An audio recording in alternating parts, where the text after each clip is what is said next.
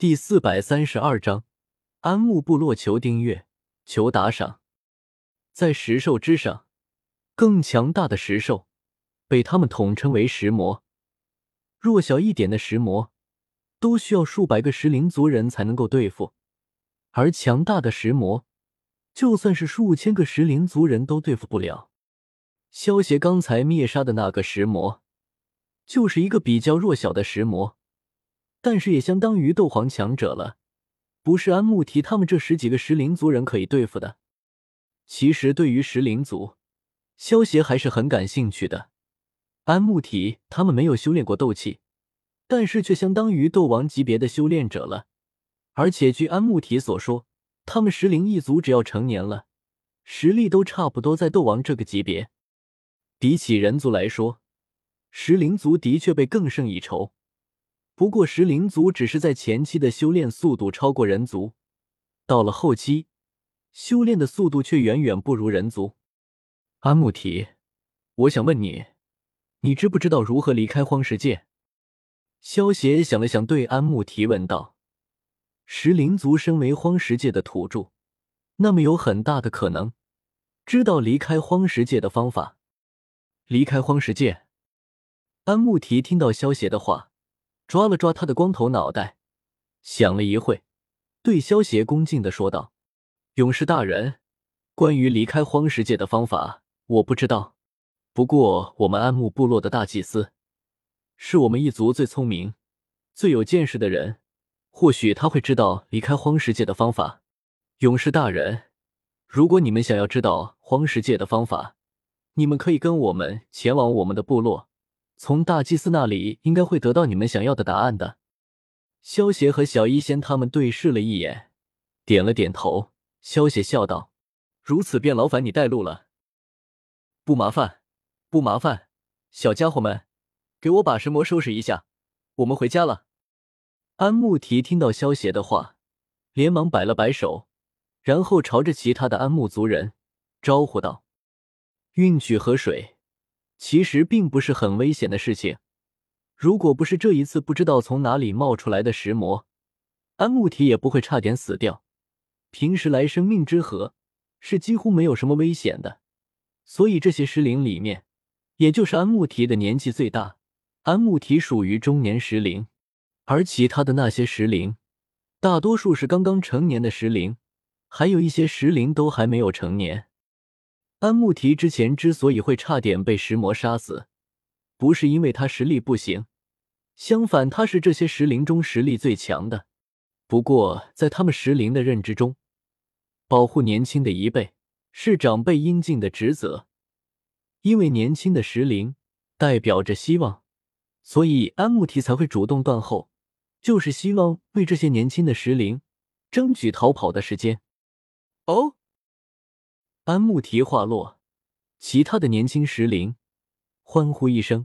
开始拿起手中的石质的武器，把刚才被萧协用虚闪射杀的石魔给剥皮抽筋、挖肉剔骨了起来。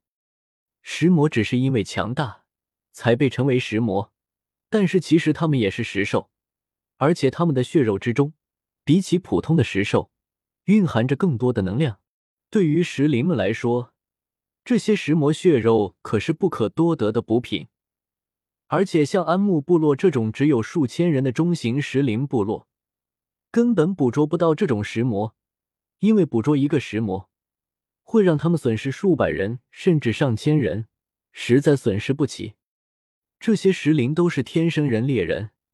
没过几分钟的时间，这只数丈大小的石魔就被这些石灵们给收拾好了。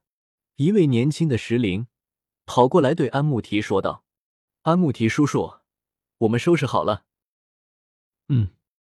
安穆提看到石魔身上所有有价值的部位都被其他石灵给取下来后，这才点了点头，然后对萧协恭敬地说道：“勇士大人，请跟我们一起回族里吧。”萧协闻言点了点头，带着小医仙和青灵一起前往了安木部落。跟着安穆提他们身后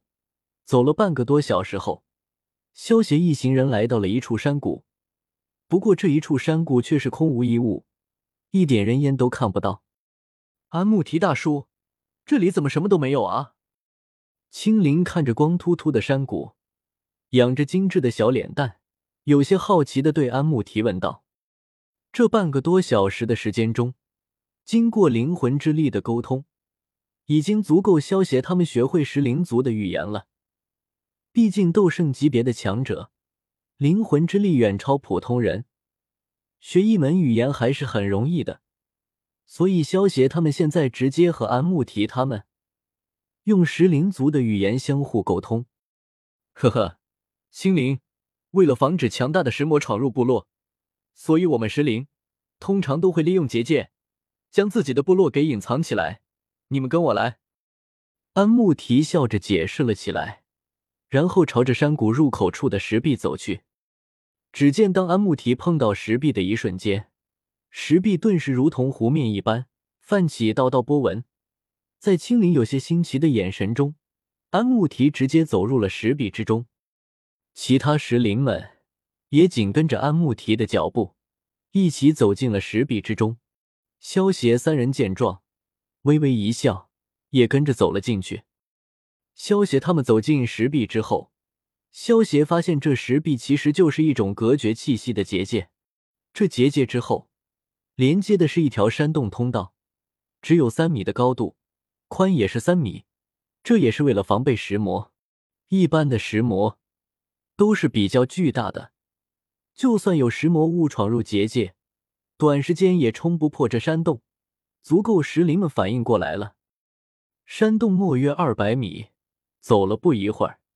萧协一行人便已经走到了山洞的尽头，可以看见已经有一些柔和的光线倾洒在山洞出口处了。走出山洞，一片喧闹声传人了萧协的耳中。萧协循声望去，只见出现在他面前的是一条宽阔的红石街道，